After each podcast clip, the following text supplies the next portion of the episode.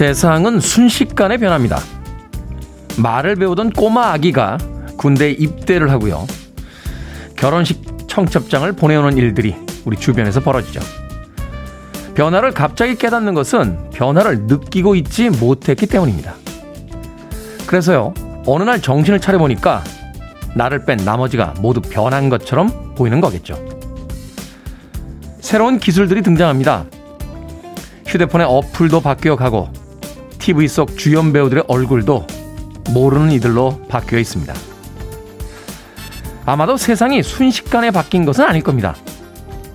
우리가 관심 없이 고개를 숙인 채 살아왔기 때문인 것이죠.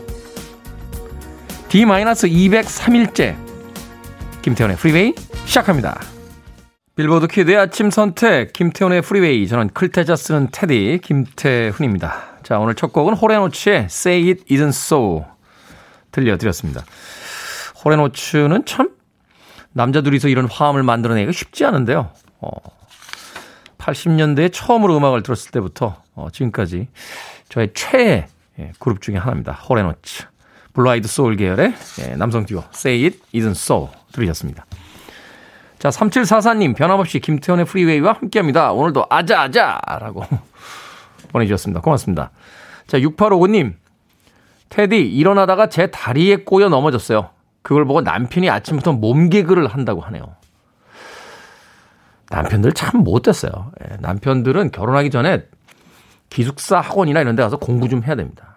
아내가 아침에 다리가 꼬여 넘어지면은 침대에서 자기 몸을 바닥으로 던지면서 당신이 넘어지는 것보단 내가 떨어지는 게 낫지! 막 이런 멘트도 한 번씩 해줘야 되는 거 아닙니까? 6855님, 아, 아침부터 또 마음을 짠하게 만드시는군요. 네. 커피 and 도넛 보내드리겠습니다. 예, 남편 주지 말고 혼자 맛있게 드십시오. 아니, 아내가 넘어졌는데 왜 그런 이야기를 하죠? 만두장이님, 어쩌냐 굶었더니 눈 뜨자마자 꼬르륵 출근하자마자 컵라면으로 하루 시작합니다. 라고 보내주셨습니다. 밥을 먹으면 가장 좋습니다만 컵라면 맛있죠. 예, 저도 차에다 컵라면 몇 개 가지고 다녀요. 예, 식사 못하면 어, 컵라면 들고 와서 뜨거운 물 부어서 마십니다. 컵라면 발명한 사람은 제가 볼 때 노벨 평화상 줘야 됩니다. 그렇지 않습니까? 우리는 모르겠는 막 이상한 거 연구한 사람들한테 자기들끼리 막 노벨 물리학상 주고 막 이러는데 저는 컵라면 만든 사람에게 노벨 물리학상과 평화상을 같이 공동 수상할 수 있도록 해줘야 된다고 생각합니다. 만두장이님 맛있겠네요. 조아람님 6시부터 일어나서 테디 기다리며 오늘 하루 시작 준비합니다. 남편 아침으로 만든 샌드위치 너무 많다며 반 조각 남기고 출근했어요. 출근길 차 안에서 테디 듣고 있을 남편에게 말해주세요. 오늘 점심도 든든히 챙겨 먹어. 라고요. 꿀 떨어지는데요. 조아람님. 네. 남편분 회사에 가셔서 그 남기고 간 반 조각 생각나실 거예요. 어, 그러면서 점심 먹을 때 아침부터 식사 차려주는 아내에 대한 어떤 감사의 마음 갖지 않을까 하는 생각이 듭니다. 조아람 님도 어, 빨리 아침 식사 하시길 바라겠습니다. 자, 청취자분들이 참여하게 됩니다. 문자번호 샵 1061, 짧은 문자 50원, 긴 문자 100원, 콩은 무료입니다. 여러분은 지금 KBS 2라디오 김태훈의 Freeway 함께하고 계십니다. KBS 2라디오 yeah, 김태훈의 Freeway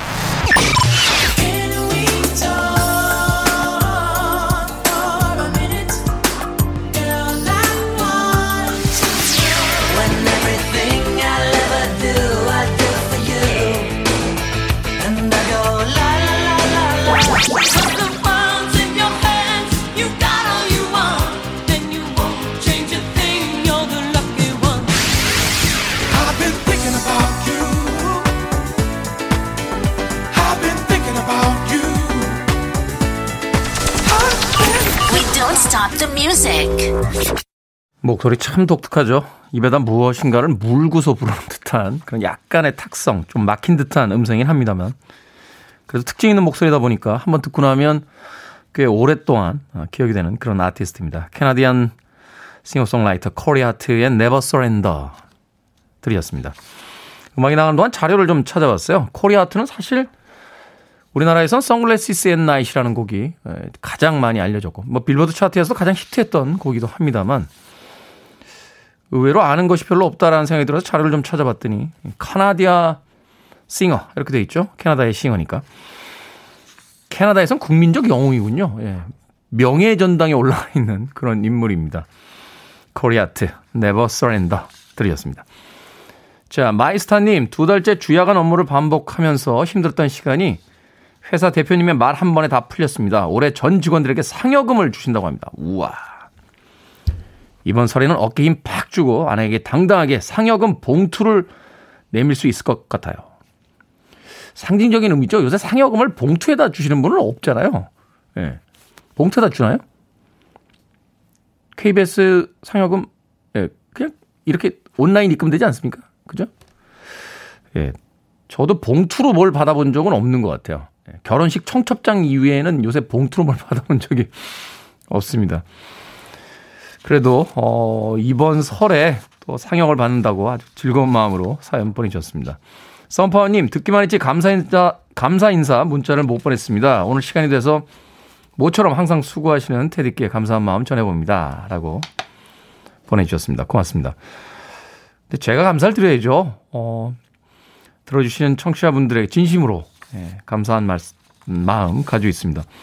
저야 뭐 하는 게 뭐 있나요? 들어주시는 분들이 계시니까 아, 계속 이 자리에서 음악을 틀고 또 말할 수 있는 게 아닌가 하는 생각합니다. 신은주님, 테디 청취율 결과는요 올랐습니다. 네, 올랐는데 아, 방송에서 이런 표현 써도 되나요? 네, 병아리 오줌만큼 올랐어요. 그래도 뭐 올랐으니까요. 예. 아침에 오자마자 우리 미니롱 PD가 올랐어. 오, 정말? 어, 조금. 정말 조금 올랐습니다. 정말 조금. 예. 안 떨어진 게 어디예요, 신은주님. 오늘 파티하려고요. 예. 올랐으니까요. 이승빈님, 테디, 좋은 아침입니다. 오늘 인생 좋은 좀 해주세요. 정말 믿었던 사람에게 신뢰와 믿음의 큰 금이 갔습니다. 이걸 어떻게 편하게 받아들일까요? 매일 봐야 하는데 참이라고. 편하게 받아들일 수 없는 걸 자꾸 편하게 받아들이려고 하는 것도 또 다른 스트레스입니다. 그냥 묵직하게 받아들이세요. 그렇잖아요. 그 제가 자가격리 얘기 참 많이 하는데 처음에 자가격리 대상자로 분류되셨습니다. 했을 때 빠져나갈 구멍이 없나 막 고민했어요. 한 반나절. 아니 내가 왜 자가격리를 당해야 되지? 막 이러면서 여러 가지 고민했는데 반나절쯤 지난 뒤에 자가격리 해야겠구나 라고 받아들이는 순간부터 마음이 편해졌습니다. 힘든 일을 편하게 받아들일 방법이 없을 거로 또 다른 스트레스 안 받으셨으면 좋겠어요. 믿었던 사람에게 믿음이 깨진 건 굉장히 힘든 일입니다. 그냥 힘들게 받아들이시고 시간에게 맡기시는 게 어떨까 하는 생각이 듭니다. 이승빈님. 그리 똑똑한 조언이 되지 못해 예, 죄송합니다. 자, 김인영 씨의 신청곡으로 합니다. Cranberries, Ode to My Family.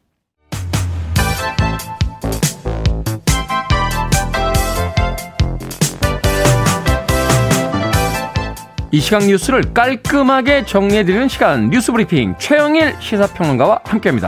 오늘은 명절을 앞두고 거리가 너무 막혀서 전화로 연결합니다. 최영일 시사평론가. 네, 안녕하세요. 안녕하세요. 어디 계십니까? 지금 KBS가 보입니다.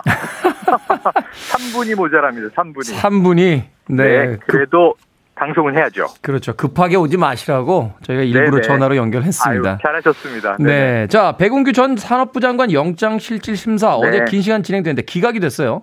어, 이게 혐의 자체는 두 개밖에 안 됩니다. 첫 번째는 직권남용 권리행사 방해, 두 번째는 업무 방해 이렇게 돼 있는데요. 네. 그 내용은 이제 월성원전 1호기를 조기 폐쇄 결정하는데 위법한 조작된 경제성 평가를 가지고 부당하게 결정을 내렸다. 이게 이제 주요 혐의 내용이 되겠습니다. 그러면 이게 이 구속영장 실질심사의 심리가 그렇게 오래 걸리지 않을 줄 알았거든요. 네. 어제 오후 2시가 넘어서 시작이 됐는데, 어, 이게 한 5시간 넘게 걸렸습니다. 그래서 구속영장 기각이냐 발부냐, 이게 거의 오늘 새벽쯤 나올 것이다 했는데, 어제 자정이 넘어서 이제 바로 나왔습니다. 결정은 기각이었습니다. 네. 예, 재판부가 밝힌 내용은 자 검찰이 이 범죄 혐의를 완전히 소명하지 못했다. 법률적 다툼의 여지가 있고 굳이 구속해야 할 필요성과 상당성이 인정되지 않는다. 이렇게 밝혔고요. 네. 그럼 그 외에도 구속을 하는 경우가 있는데 이를테면 이제 증거 인멸이 우려되는 경우에요. 그렇죠. 그런데 관련한 이 산업부의 공무원 3명이 이미 재판에 기소돼 있습니다. 두 명은 구속 상태에 있고 한 명은 불구속 재판인데 근데 이들의 진술을 검찰이 다 확보했다는 거죠. 그래서 증거인멸의 가능성도 별로 없다. 그래서 구속 필요성을 인정하지 않는다. 기각 이렇게 돼서 지금 백운규 전 장관이 이제 기각 결정 후에 법정을 나서면서 자신은 법과 원칙에 따라서 정책적 판단을 한 것이지 이 어떤 부당한 위법적인 행위를 한 일이 없다. 앞으로도 계속 성실하게 대응하겠다 이렇게 밝혔어요. 이 문제가 지금 핫 이슈가 된 이유는 뭐냐면 이 백 전 장관에서 멈출 것이 아니라 백 전 장관이 만약 구속이 됐더라면 당시 청와대 관련 인사들에게까지 수사가 타고 올라가지 않겠는가 했는데 검찰은 앞으로도 이제 열심히 수사하겠다는 입장을 밝혔습니다만 아무래도 이 수사 동력이 좀 약화되지 않겠는가 하는 관측이 나오고 있습니다. 음, 네. 뭐 영장 실질 심사라는 게 우리가 그 죄를 묻는 게 아니라 사실은 가장 네. 큰게 도주의 위험 또뭐 그렇죠. 증거 인멸의 위험 뭐 이런 것들을 이제 논하는 자리니까 맞습니다. 예, 재판 결과는 좀 두고 봐야 될 것 같습니다. 끝까지 지켜봐야 되겠죠. 자, 정인이 사건에 대한 분노가 아직 여전한데 아동 학대로 의심되는 사망 사건이 또 발생했습니다. 어, 설명절을 앞두고 제일 안타까운 대목인데요. 네. 8일 날 경기 용인에서 지금 10살 여아가 욕조에 빠져서 숨진 겁니다. 그런데 경찰이 출동을 했습니다. 신고를 받고 그런데 이 여아의 몸에서 이 굉장히 멍자국이 많이 발견이 됐습니다. 그러니까 아동 학대를 의심하고 바로 이제 경찰이 수사에 나섰고요.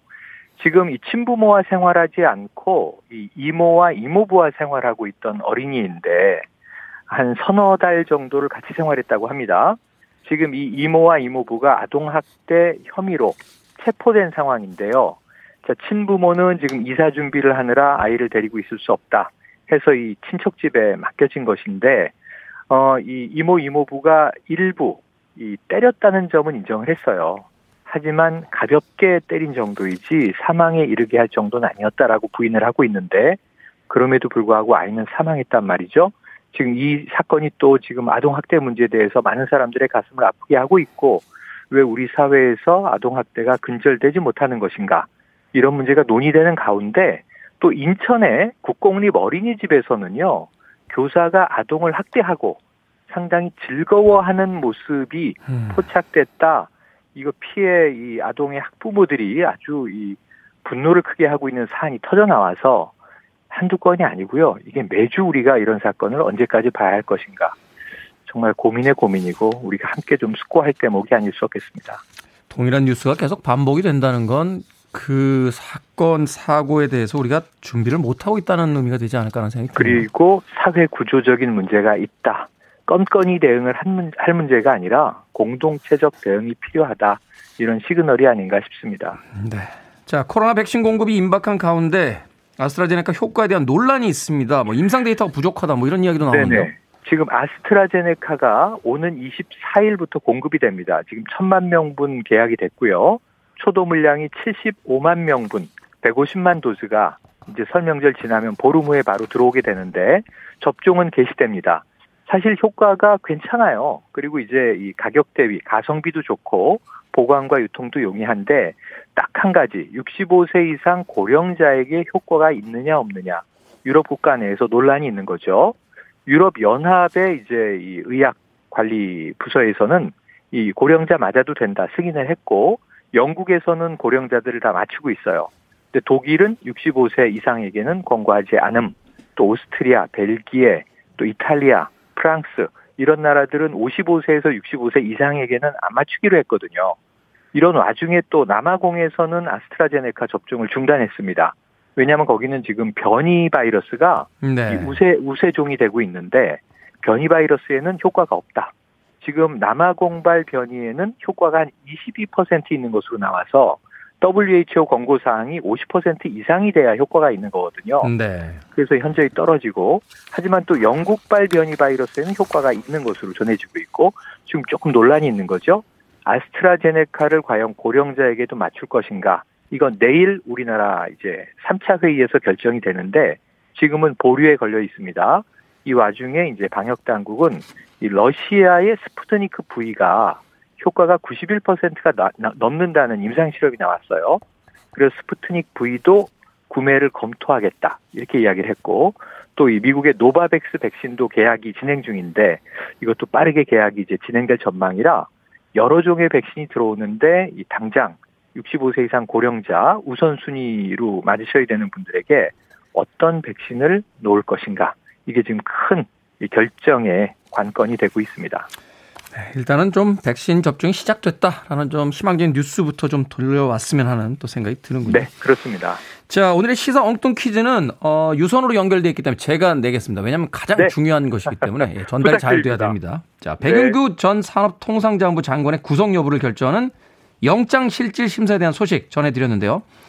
영장 하니까 생각나는 오늘의 시사 엉뚱 퀴즈. 영장류에 속하는 이렇게 발음하는 거 아니죠? 영장류에 속하는 그렇죠. 이 동물은 다른 동물에 비해서 신체에 대한 뇌의 비율이 비교적 높은데요. 짧은 얼굴에 큰 눈, 긴 꼬리를 가진 이 동물은 무엇일까요? 1번 애송이, 2번 원숭이, 3번 털복숭이, 4번 천둥벌거숭이 되겠습니다. 최영일 시사평론가는 아시겠습니까? 저는 알 것 같은데요.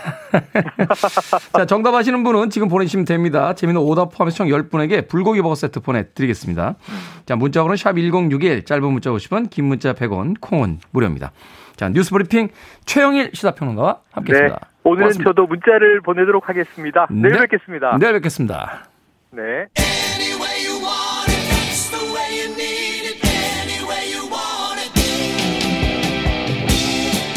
자, 미국의 캘리포니아를 대표했던 락 밴드죠. 전입니다. Anyway You Want It.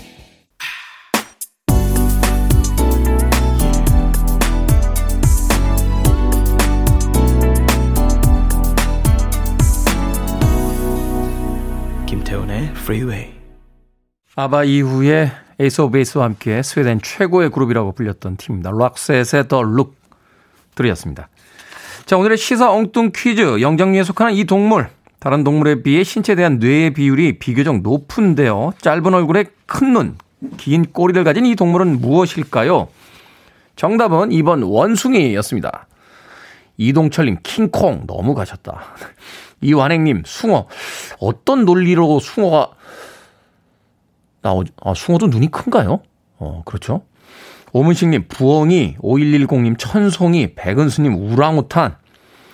7310님, 502, 네, 손오공 등장했군요. 8368님, 저희 형이요. 형 별명이 원숭이거든요. 라고 보내주셨습니다. 자, 0930님, 원숭이 답 쓰다가 버스 한 정거장 건넜어요. 운동한다 생각하고 빠른 걸음으로 후다닥 가고 있습니다. 라고 보내주셨습니다.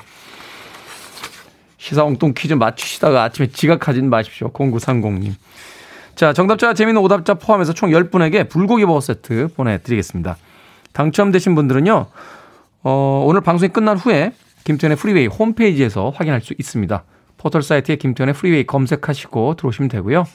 또 콩으로 당첨이 되신 분들은 방송 시간 내에 샵 1061로 다시 한번 이름과 아이디 보내주시면 모바일 쿠폰 보내드리겠습니다. 문자는 짧은 문자 50원, 긴 문자 100원입니다. 자, 4208님, 테디 안녕하세요. 그런데 왜 진행하신 날짜를 계속 말씀하시는 거예요? 하셨습니다. 진행한 날짜가 아니고요. 진행을 할 수 있는 날짜입니다. 예. 예, D-203일 제 방송입니다. 네. 그러니까 203일 후에는 방송을 못 할 수도 있다는 겁니다. 예. 제가 아까 청출이 병아리 오줌 만큼 올랐다고 하니까 다들 축하해 주시는데요. 저도 사실 아까 올라서 파티할 거라고 이야기를 했는데 축하나 파티를 할 정도는 아닙니다. 예, 사실은 정말 병아리 오줌 만큼 올라서요. 203일 후에 과연 방송을 계속 할 수 있을지는 좀 더 지켜봐야 할 아주 흥미진진한 이야기가 됐습니다. 저도 뭐 이렇게 짧게 산 사람은 아닙니다만 제 인생에서 이렇게 쫄깃쫄깃한 1년은 네, 예, 보다가 처음 봤습니다. 아주 쫄깃쫄깃합니다. 아직 203일 남았는데. 다행인 것은 203일 후가 아, 여름이라는 거예요. 겨울에 그만두면 되게 쓸쓸하잖아요. KBS 네, 이렇게 떠나면서 찬바람이 불고 이렇게 목도리 두르고 하, 겨울이구나 이러면서 떠나면 좀 되게 쓸쓸할 것 같은데 떠나게 되더라도 여름이라서 괜찮아. 여름이니까 하고 떠날 수 있지 않을까 하는 생각을 혼자서, 예, 하고 있습니다. 아무튼 여러분들의 열렬한 지지가 필요한 6개월, 203일이 남아 있다라고 이야기 드리고 싶습니다. 자, 소복소복님의 신청곡으로 갑니다. 마빈기. 이렇게 신청곡을 많이 틀어줘요.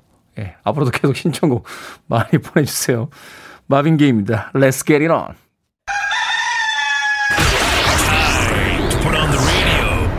김태훈의 프리웨이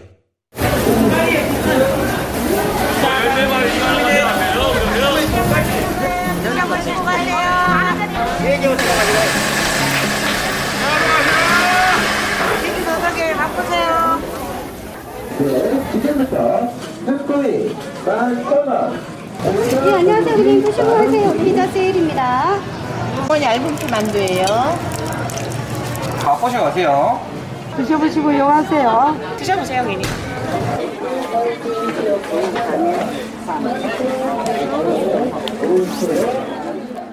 생각을 여는 소리 Sound of Day. 명절 준비를 앞두고 북적이던 과거의 전통시장과 마트의 풍경 소리로 들려드렸습니다. 명절을 앞둔 재래시장은 북적이는 인파 속에 전부치는 기름 냄새 폴폴 나고 갓 뽑아낸 말랑하고 따끈한 가래떡이 생각나는 곳이었죠. 이쑤시개로 한 입씩 맛보는 마트의 시식 코너도 장보기의 즐거움을 배가시켜주곤 했습니다. 그런데 코로나 시대 명절 풍경 참 많이 달라졌어요. 농산물과 식재료의 훌쩍 뛴 가격에 쉽게 지갑을 열지 못하고 마스크를 벗어야 하는 시식과 시음은 방역을 위해 제한이 됐습니다. 설 연휴 동안 대중교통 연장 운행도 일체 없고요. 직계 가족일지라도 5인 이상 집합이 금지가 됐습니다. 명절에 겨우 모이던 가족 친지들 보기도 어려워졌죠. 이런 마음을 대신해서 물류업계는 집콕 명절 배송 무휴 서비스를 제공한다고도 합니다. 지난 추석에 이어 또다시 생경한 명절을 맞게 됐는데요. 아쉬움이 크긴 하지만 지금을 견뎌야 우리의 단절된 일상이 하루라도 더 빨리 앞당겨지겠죠.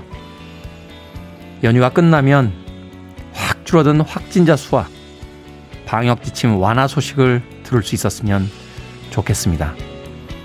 정말 아주 간절히 말이죠.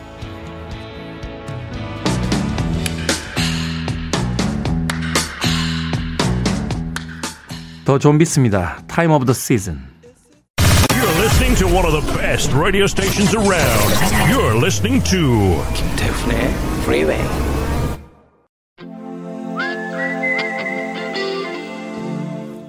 빌보드 kid의 아침 선택 KBS 2라디오 김태훈의 Freeway 함께하고 계십니다. 자 1부 끝곡입니다. 찐이님의 신청곡 스콜피언스의 Wind of Change 잠시 후 2부에서 뵙겠습니다.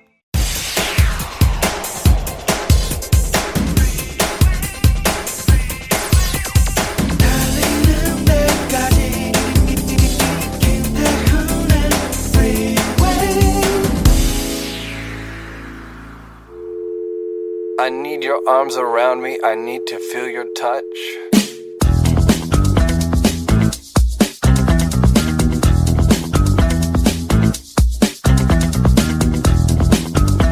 눈치 빠른 사람의 특징. 미묘한 표정 변화만 봐도 상대방의 기분 파악이 완료된다. 대체로 사람을 잘 꿰뚫어 보는 편이며 통찰력이 강하다. 그래서 처음 보는 사람도 어떤 성격인지 대충 맞힌다. 때로는 알고 싶지 않은 것까지 알게 돼서 피곤하다. 그래서 눈치 빠른데 눈치 없는 척 한다. 눈치 없는 척 하다가 가끔 들킨다. 종종 나도 내 촉에 놀란다.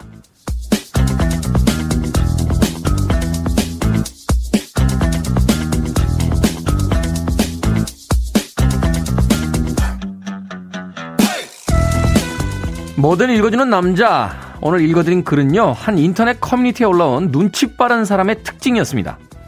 빠릿빠릿하고 싹싹한 성격을 앞세워서 상대방이 속내를 드러내기도 전에 그의 마음과 분위기까지 완벽하게 파악하는 사람. 그리고 자신이 느끼고 판단한 대로 행동하는 사람. 우리 사회가 원하는 눈치 빠른 사람의 정의를 한번 내려봤는데요. 공감이 좀 가십니까? 언제부턴가 우리는 나이와 상관없이 서로가 서로에게 일종의 눈치를 요구하고 있죠. 상대방이 내 마음을 먼저 알아줬으면 하고 말입니다. 그런데 이 눈치를 챙긴다는 일이 얼마나 피곤한 일인지, 물론 타고난 사람도 있겠습니다만, 대개 늘 예민하게 신경을 곤두세워야만 가능한 일입니다. 때로는 조금 둔한 사람을 만났다고 해서 너무 미워하지 마시고요. 그럴 때는 내가 먼저 눈치껏 나서보는 건 어떨까요? 디온 패리스의 I Know 들으셨습니다. 자, 이 곡으로 김태훈의 Freeway 2부 시작했습니다. 앞서 일상의 재발견, 우리 하루를 꼼꼼하게 들여다보는 시간이었죠. 뭐든 읽어주는 남자 함께 했습니다. 오늘은 눈치 빠른 사람의 특징. 저보고 눈치 빠르냐고 물어보신 분들이 꽤 있는데 모르겠어요. 예, 그거는 제가 판단하는 게 아니잖아요. 바깥 분들이 판단을 해주셔야죠. 예. 제가 눈치 빠른가요? 예, 고개를 끄덕이는 우리 민영 PD. 예. 그렇죠. 문 열고 들어올 때 제가 소리 들으면 알아요. 혼내로 들어오는지 아니면 칭찬하러 들어오는지. 그래서 제가 혼내로 들어오는 것 같으면 고개를 이렇게 꺾고요. 예. 칭찬하러 들어오는 것 같으면 이렇게 몸이 약간 뒤로 누우면서 이렇게, 아, 이렇게 봤습니다. 눈치가 빠르다. 눈치가 빠른 사람들이 별로 없으면 좋겠어요. 사람들이 뭔가에 눈치를 본다는 건 무엇인가가 정당하게 이루어지지 않는다 라는 것에 대한 일종의 신호가 아닐까 하는 생각이 듭니다. 제가 재미있는 이론을 한번 들었던 적이 있는데요. 우리가 흔히 애교라는 것을 부리잖아요. 어, 예전에는 그게 뭐 여자의 어떤 덕목처럼 이야기가 되던 이상한 시기도 있었습니다. 그런데 성평등이 이루어진 나라에 가면 여성들이 거의 애교가 없대요. 왜냐하면 애교를 부릴 필요가 없는 거죠. 모든 것들이 정당하게 다 보장이 돼 있으니까. 그러니까 애교를 부리고 눈치를 본다는 것은 그것이 정당하게 무엇을 얻어낼 수 없을 때, 권리가 보장되지 않을 때, 말하자면 생존하기 위한 일종의 처세술이자 뭐 생존 기술이었다는 거예요. 예. 제 의견은 아니니까 저한테 뭐라고 하진 마십시오. 예. 어찌됐건 그 이야기를 듣고 나서 꽤나 공감했던 적이 있습니다. 그러니까 눈치가 필요 없는 사회가 된다는 게 오히려 더 좋은 사회가 아닐까 하는 생각을 해봤습니다. 그때까지는 눈치를 좀 봐야 될 것 같아요. 예, 일단 청취율이 안 나왔기 때문에 예, KBS 상황을 좀 봐야 됩니다.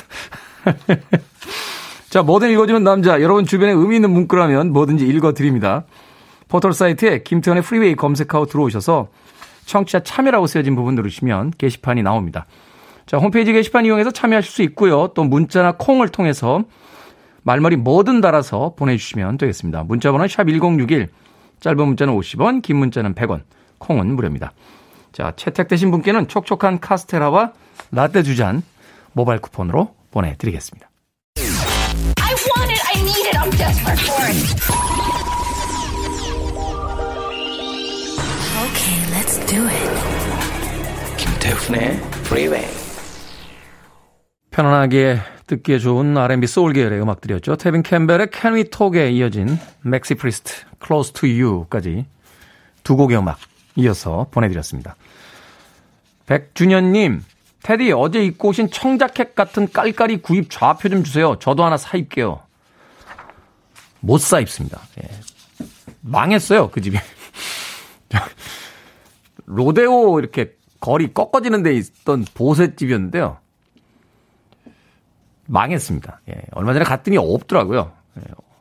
아, 망했다 고 그러면 안 되죠. 더 큰 가게로 옮기신 것 같아요. 예, 백준현님. 그래서 저도 좀 아쉽습니다. 예. 그 집에서 옷 사면 되게 기분이 좋았어요. 어, 옷값은 되게 쌌는데요. 그 어디서 샀어? 압구정동에서. 이렇게 속물적 근성을 드러낼 수 있었습니다. 아쉽네요. 백준현님. 3380님, 안녕하세요. 공주 화물차 기사 전영기입니다. 새싹 청취합니다. 눈치 빠른 사람이라 하면 저희 공장의 외국인 근로자들. 말은 안 통하지만 눈치만큼은 정말 대단하죠. 힘든 타국에서 열심히 땀 흘리며 일도 엄청 잘합니다. 라고 동료에 대한 애정을 담아서 문자 보내주셨습니다. 고맙습니다. 3380님에게 피자 한 판 모바일 쿠폰 보내드릴게요. 외국인 근로자분들, 동료분들과 함께 또 맛있게 예, 드십시오. 43333님, 네. 테디, 직구로 구매한 오메가3가 터져서 제가 한 알 한 알 닦아서 먹고 있는데 아이 아빠는 벌이라고 난리네요. 궁상이라고. 이게 궁상인가요? 이 시국에? 아니, 먹는 건데 왜 먹을 수 있는 걸 왜 버립니까? 네. 궁상 아니죠. 근데 남편분이요. 그 아내분이 궁상이라서 그러시는 게 아니에요. 그 미안해서 그래요. 미안해서. 네. 괜히 남자들이 이게 표현이 잘 안 됩니다. 그러다 보니까 이렇게 알뜰하게 살고 있는 아내를 보면서 내가 돈을 막 펑펑 벌어다 주면 오메가3 그냥 버리고 또 한 통 살 수 있는데 그거를 정성스럽게 닦고 있는 아내를 보면서 미안해서 예. 미안한데 왜 화를 내지? 예. 저도 남자인데요. 우리 종족들은 좀 이상한 것 같아요. 예. 가끔 이렇게 종족들하고 만나서 이야기 나눠보면 예. 저도 납득이 안 가는 종족들이 꽤 있습니다. 예. 종족을 대표해서 사과드리도록 하겠습니다. 제가 사과드리는 문제 아닌 것 같은데 하여튼 예. 현재 뭐 전 세계 한 60억 정도 넘는 인구가 있다고 하는데 예. 반뚝 잘라서 30억 정도가 이제 저희 종족인데 예. 저희 종족을 대신해서 예. 사과의 말씀 드리겠습니다. 4333님, 네, 마트 상품권 보내드립니다. 예. 마트에 가서 오메가3 한 통 사오시길 바라겠습니다. 두고두고 먹으면 괜찮잖아요. 4333님, 네. 힘든 시절인데, 예. 미안한 마음들, 화가 아닌 따뜻한 이야기로 좀 전했으면 좋겠습니다. 자, 로라 브레니건의 음악으로 갑니다. The Lucky One.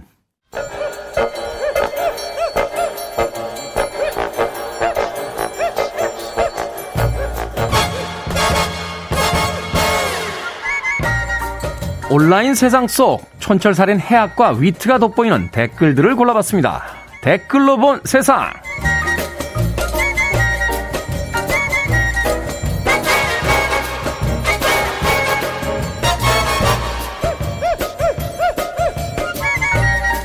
오늘 만나볼 첫 번째 세상. 학생이 교무실과 교장실 청소를 하는 것은 이것도 하나의 교육과정으로 봐야 할까요? 아니면 부당한 일일까요? 지난해 한 중학생이 국가인권위원회 측에 해당 문제를 제기했는데 이에 대해 인권위가 자발적이지 않은 청소 강요는 인성교육으로 적절하지 않다. 즉, 인권 침해다. 라고 입장을 내놨습니다. 여기에 달린 댓글들입니다. 디땡땡님, 초등학교 때 방학인데도 돌아가면서 학교에 나가 교수 어, 교무실이며 학교 현관 청소했던 기억이 납니다. 여기에 달린 L 땡땡님의 댓글. 저는요 빵년의 교장실 청소 담당이었어요. 또 여기에 달린 F 땡땡님의 댓글. 아, 님들 반갑습니다. 저는 교사 화장실 담당이었어요. 아니, 교사들은 화장실도 따로 있었나요? 그것도 이상해. 예. 생각해보면 참 어이가 없는 일들이 학교에 많았죠. 제가 가장 이해 못했던 건 공부 못한다고 체벌 하는 거예요. 아니 공부도 못하고 등록금 냈고 학교에 오면은 아주 좋은 고객 아닙니까? 공부 잘하는 친구들이 대학에 갈 수 있도록 팍팍 밀어주는? 공부 못한다고 왜 때려요?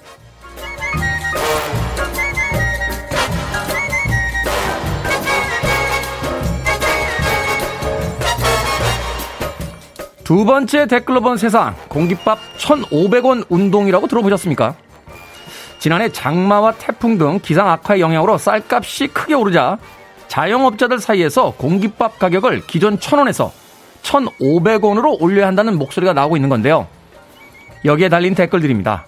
최재원님, 결국 안 오르는 건 제 월급뿐이네요. 쌀값 떨어지면 공깃밥 500원 운동 같이 하실 분 안 계신가요? 헬메스님, 아, 불안합니다. 이러다 김밥 한 줄에 5천원 될 것 같아요. 쌀값이 올랐으니까 공깃밥 값을 올려야 하는 건 어떻게 보면 당연한 일일 텐데요. 그래도 이런 뉴스 참 당혹스럽습니다. 누구 편도 들 수가 없는 뉴스니까요. 왜 우리는 맨날 우리끼리 싸워야 하죠?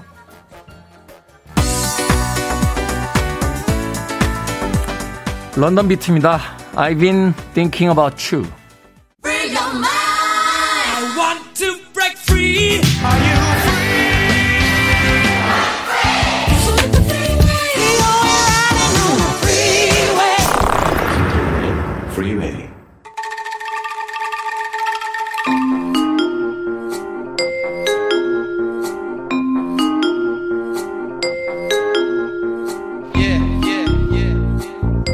김태훈의 Freeway 제목만 슬쩍 보고 들은 뉴스에 숨겨진 팩트까지 끝까지 파헤쳐보는 hidden 뉴스 이 시간은 fact checker 뉴스톱 김준일 대표와 함께합니다. 안녕하세요. 예, 안녕하세요. 자, 오늘은 또 어떤 뉴스를 우리가 좀 면밀히 살펴봐야 할까요? 예, 오늘은 국제 뉴스를 가져왔는데요. 최근에 미얀마에서 쿠데타가 일어났지 않습니까? 그래서 어, 지금 그렇죠. 굉장히 긴박하게 돌아가고 있어요, 상황이. 그래서 사실 이제 뭐 잘 모르죠, 우리가 미얀마 하면은. 예전에 이제 버마라고 불렀죠. 버마라고 불렀고 네. 기억하실지 모르겠는데 이제 아웅산 테러 사건이 1983년에 있어서 어, 많은 네. 분들이 기억을 하실 거예요. 어마어마했죠 그 사건. 예. 그래서 어찌 됐든 이게 사실 한국에 시사하는 바가 굉장히 많습니다. 여러모로 있고 이게 국제 관계 문제도 있어서 전체적으로 좀 이제 다뤄볼까 합니다. 네.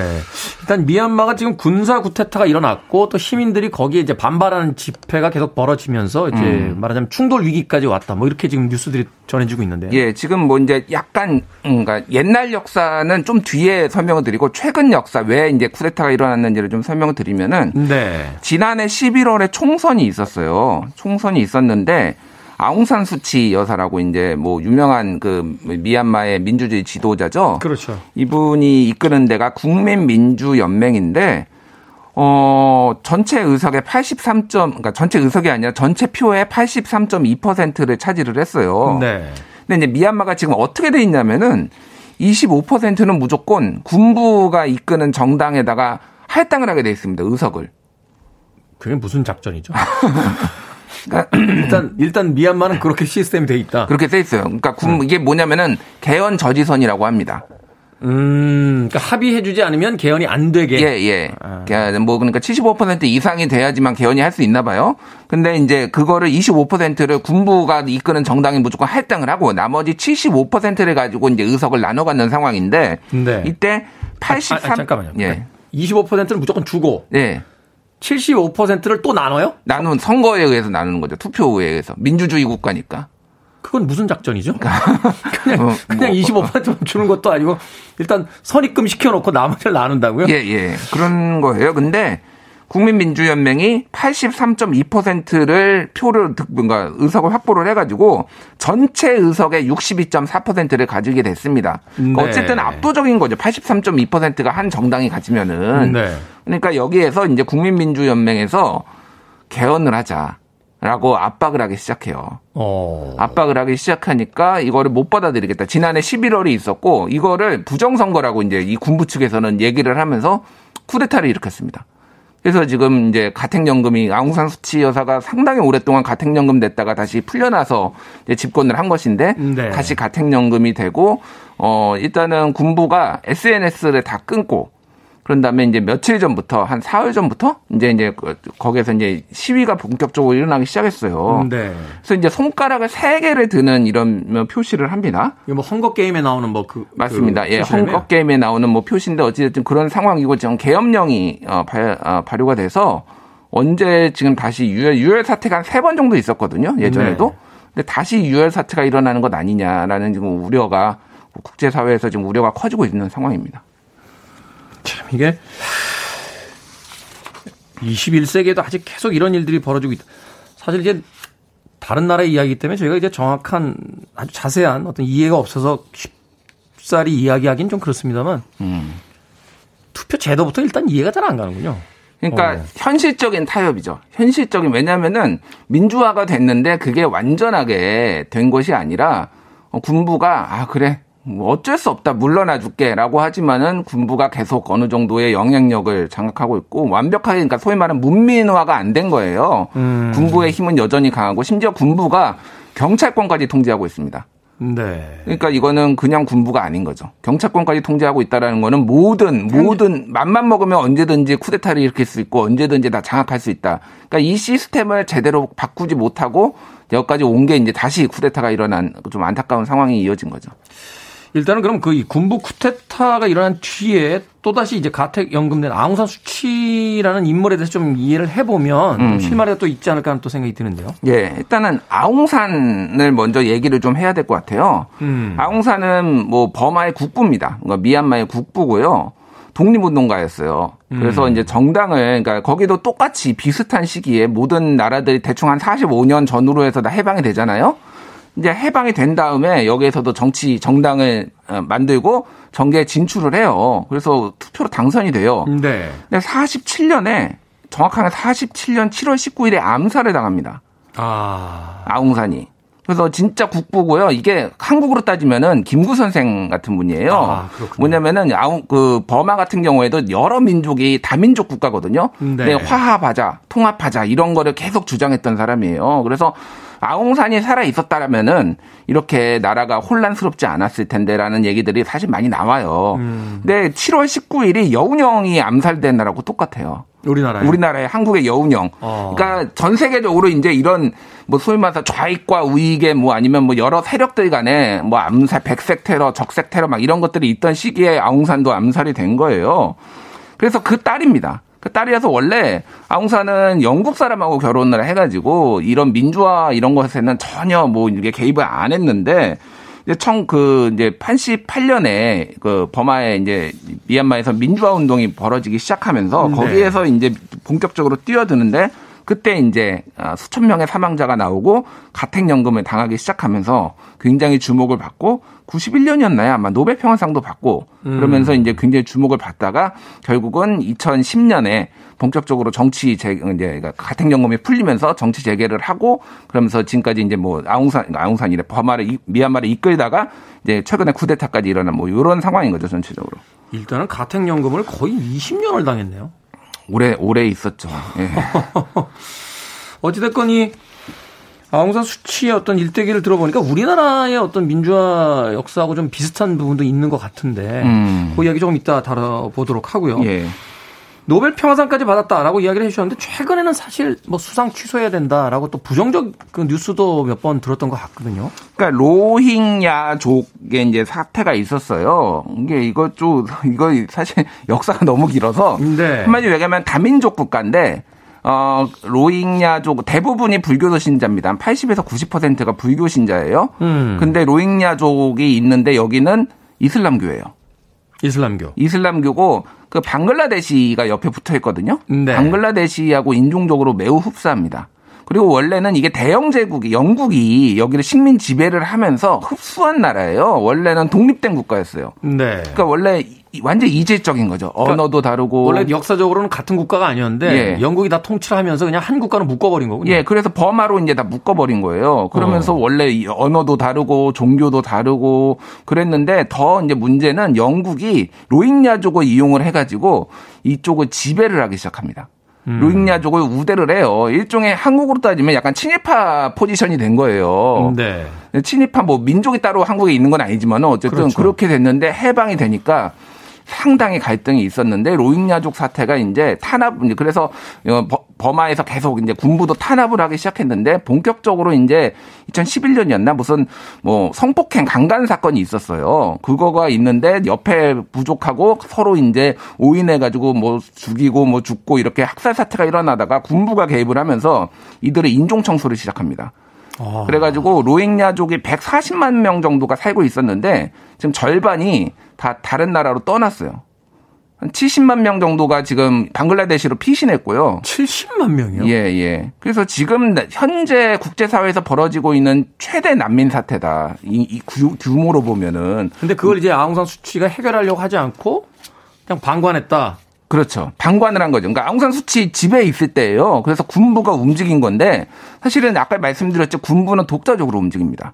근데 네. 어찌됐든 이거의 책임자는 아웅산 수치잖아요. 지도를 하고 있으니까. 당시에 어떤 국가 네. 지도자였으니까. 국가 지도자였으니까. 그러면 책임을 져야 되는데 이거에 대해서 침묵을 해버립니다. 그러니까 국제사회가 다 비난을 하고 돌아서고 지금 그래서 굉장히 사태 해결이 범하 미얀마 사태 해결이 어려워진 이유가 국제사회가 다 끊어버렸어요. 그 어떤 지지나 그동안 해왔던 거를. 그래서 음. 이거에 또 벌어지니까 이렇게 되는 건데 로힝야족은 이 와중에 또 아웅산 수치 여사를 지지한다고 또 성명도 발표하고 뭐 이런 상황이에요. 어쨌든. 네. 역사가 우리와 참 겹치는 것도 있고 또또 다른 면에서는 좀 복잡한 어떤 미얀마만의 어떤 상황도 있는 것 같습니다. 자, 음악 한 곡 듣고 와서 어 최근에 이제 국제사회에서 이야기되고 있는 미얀마 사태에 대해서 좀 더 알아보도록 하겠습니다. 존 레논의 음악 듣습니다. 민중에게 권력을 Power to the People. 존 레논의 음악 Power to the People 들으셨습니다. 자, 빌보드 kid의 아침 선택 KBS 2라디오 김태훈의 Freeway hidden 뉴스 뉴스톱 김준일 기자와 오늘 미얀마에 대한 이야기 나눠보겠습니다. 자, 현재 미얀마 사태 일단은 그들의 역사를 좀 간략하게 좀 정리를 해보면 좀 더 이해하기 쉬울 것 같은데요. 예. 그래서 아까 전에 한국하고 굉장히 닮은 부분이 많다라고 했는데 일단은 그 아웅산 장군, 아웅산 네. 장군이라고 부릅니다. 미얀마에서는 우리나라의 김구 선생님 같은 분이죠. 예. 근데 독립운동가였고 그리고 통합을 주창을 했으니까 거기 음. 뭐 김구 선생도 남북이 이제 단일 정부 해야 된다고 했잖아요. 근데 암살 당한 것까지 굉장히 비슷해요. 네. 그런 다음에 이제 거기에서도 이제 정부 정부를 세우기 위해서 있었는데 굉장히 해방 이후에 혼탁했어요. 그래서 뭐 공산주의도 있고 뭐 좌, 좌익, 우익 뭐 거기서 극단주의 세력들이 막 있어가지고 매우 어지럽다가 62년에 군부 쿠데타가 일어납니다. 음, 네. 뭐 생각나는 게 있죠. 62년에 군부 쿠데타 하면은 한국에서 5.16 쿠데타가 일어났던 시점하고 상당히 비슷해요. 비슷해요. 네.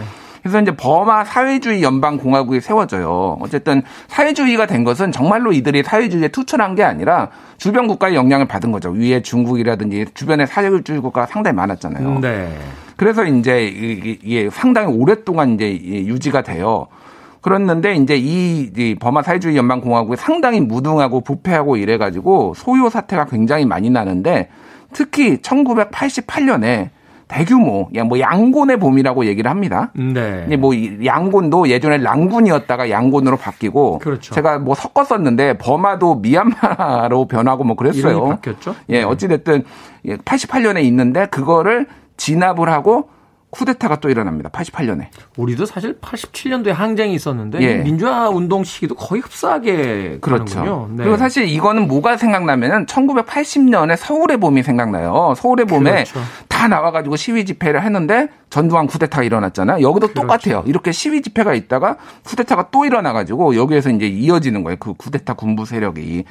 그래서 2007년에 또 대규모 이제 유혈 사태가 벌어지는데 그때는 승려들이 승려들이 주도를 해가지고 이렇게 음. 시위를 일으켜요. 근데 그때는 어, 유혈 사태는 있었지만은 뒤집지는 못합니다. 근데 네. 이제 국제사회의 비난 여론이 굉장히 비등해진 거죠. 그래가지고 결국은 2010년에 민정 이양을 하면서 선거가 치러지고 하면서 이제 아웅산 수치 연사 가택 연금이 풀리고 네. 그러면서 뭐 이렇게 지금 이어지고 있는 상황이에요. 말하자면 이제 아웅산 수치 여사가 2010년에 이제 그 가택연금이 풀렸을 때부터는 좀 민주화 시대로 가야 되는데 그래도 그 시기부터도 여전히 군부가 앞서 이야기하신 것처럼 전체 의석이 이제 25%를 가진 상태에서 투표에 음. 계속해서 이제 영향력을 발휘해 왔다라고 음. 이제 이해를 할 수 있는데 근데 왜 지금 이 시점입니까? 왜 구테타를 지금 이제 버리게 된 거죠? 물론 아까 그 선거에 대한 투표에 대한 음. 이야기도 하셨습니다만. 그러니까 이게 그러니까 그런 거예요. 이게 뭐 김영삼 대통령의 업적 중에 하나가 이제 뭐 외환위기도 불러왔다 뭐 비판도 많지만 업적 중에 하나가 이제 하나회 청산이었거든요. 네. 대한민국이 돌이킬 수 없는 상황으로 이제 하나회를 청산을 했는데 그때 그 하나회 청산 작전이 매우 신속했어요. 음. 군부가 전혀 어떤 생각지도 못한 타이밍에 치고 들어가가지고 순식간에 치워버렸습니다. 반응하지 못하게. 반응하지 못하게. 음. 그래서 어떤 그거는 YS의 어떤 결단력이라든지 이런 정치적인 어떤 그런 능력에 상당히 기댄 거거든요. 네. 근데 아웅산 수치는 YS가 아닌 거죠. 사실은 그러니까 되게 불편한 동거였어요. 공존이었어요. 음. 그래서 이 여기를 또 언제 쿠데타를 일으킬지 모르니까 여기는 어느 정도 인정을 해줘야 된다라고 하면서 이렇게 되다가 또 이제 여기에 선거에서 대판 이제 뭐 군부 입장에서 깨지니까 이거 안 되겠다라고 해서 쿠데타를 일으킨 지금 이런 상황이거든요. 그래서 사실은 하나의 척결 같이 아웅산 수치 여사가 더 힘이 좀 있었을 때 그리고 국제사회의 지지를 받았을 때 그때 어느 정도 했었어야 된다. 돌이킬 수 없는 상황으로 가게. 그거를 음. 못한 것이 지금 이 사태의 원인인 거고 그 중간에 로힝야 사태가 있는 거죠. 국제사회 지지를 다 잃어버렸다. 아. 그러면서 이게 이제 여기까지 이제 꼬이게 된 뭐 이런 거라고 볼 수 있을 것 같아요. 그러네요. 이야기를 듣다 보니까 말하자면 이제 그 군부는 국제사회 눈치를 보면서 아웅산 수치 정부를 인정하는 척 해줬고 음. 아웅산 수치 입장에서는 군부가 워낙 강력한데 해결할 방법이 없으니까 그냥 불편한 동거를 선택했던 건데 이게 음. 어느 시점에서 이제 불화가 생기면서 터져 나왔다. 음. 어떻게 전망하고 있습니까? 국제사회나 주변국들은? 이게 지금 굉장히 민감한 한반도에 한국에도 굉장히 민감해요. 왜냐하면 지난번에 바이든 대통령하고 전화 통화했을 때 미얀마 사태에 대해서 바이든 대통령이 같이 해결을 하자라는 거예요. 네. 그래서 지금 미얀마 군부 군부는 지금 중국 정부랑 붙어 있습니다. 아, 군부가 중국, 친중국 쪽이에요? 네, 친중국이에요. 음. 그리고 이번에 유엔 안보리에서 성명을 발표하려고 그랬는데 이 사태에 대해서 명확하게 군부 구데타를 규탄한다라고 못했어요. 중국하고 러시아가 반대를 하면서 그래서 유감이다 뭐 이런 이 전 뭉뚱그려 가지고 이런 식으로 나왔어요. 그래서 이게 앞으로 어떻게 되느냐? 이제 민주국가 소위 말하는 민주진영과 뭐 이제 뭐, 뭐 공산 진영 뭐 아이가 어쨌든 그런 전체주의 국가들하고의 대립 구도가 될 것이고 한국도 상당히 이제 선택을 강요받을 것이다. 그러면 여러모로 이제 외교적 갈등도 상당히 생길 것 같고 그, 그 한국을 예를 들면은 그리고 미얀마 사태는 사실 어떻게 될지 모르겠어요. 또 유해 사태가 벌어지고 또 다시 잦아들었다가 다시 또이이 패턴이 계속 반복될 가능성 완전히 뿌리를 뽑아야 되는데 그거를 지금 못 한다라고 하면은 이런 불행한 역사가 반복될 수 없다라는 거를 지금 이 이번 사건에서 우리가 볼 수 있는 것 아니냐 이렇게 평가를 할 수가 있는 거죠. 네. 참 미얀마의 사태에 대한 이야기를 듣다 보니까 민주화 시기를 지나온 게 참 꿈만 같네요. 음, 민주주의는 피를 먹고 자란다는 얘기가 틀린 말이 아닌 것 같습니다. 네. 김태현의 프리웨이 화요일의 hidden 뉴스 오늘 미얀마 쿠데타 사태에 대해서 뉴스톱 김준일 기자와 이야기 나눠봤습니다. 고맙습니다. 예, 감사합니다.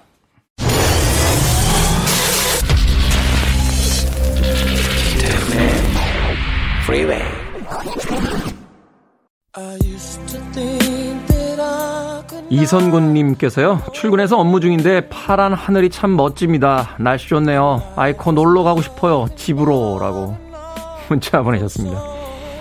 슬쩍 가세요. 네, 괜찮아요. 매일 그러면 안 되지만 아주 가끔은 그래도 됩니다. 네. 뭐, 안 되는 게 어디 있겠습니까? 인생에서. 살짝 가십시오. 이선군님. 자, KBS 2라디오 김태현의 프리웨이.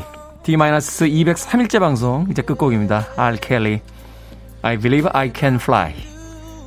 행복한 하루 되십시오. 저는 내일 아침 7시에 돌아오겠습니다. 고맙습니다.